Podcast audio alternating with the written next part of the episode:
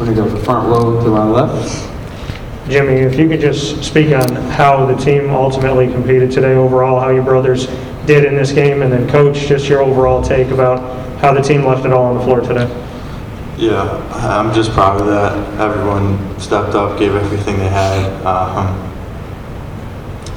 Symir stepping in, and playing 40 minutes. He was, I mean, 11 assists, and two turnovers. Can't ask much more from him. He was great. I mean, everyone just, just gave everything, everything we had the whole game. You know, people counted us out. I mean, I think a lot of people said that didn't even give us a chance. That that was Buddy's last game before the game even started. Um, so, you know, we used all that, and I'm here right there to them. We just couldn't make a couple plays at the end.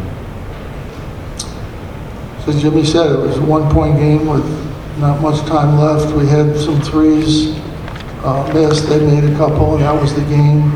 Um, There's no question that, you know, for us, you know, playing the game yesterday, and Joe and Cy playing 40 minutes, and Cole, uh, you know, they were a little worn down at the end, and, you know, that's to be expected. But uh, it's an unbelievable effort.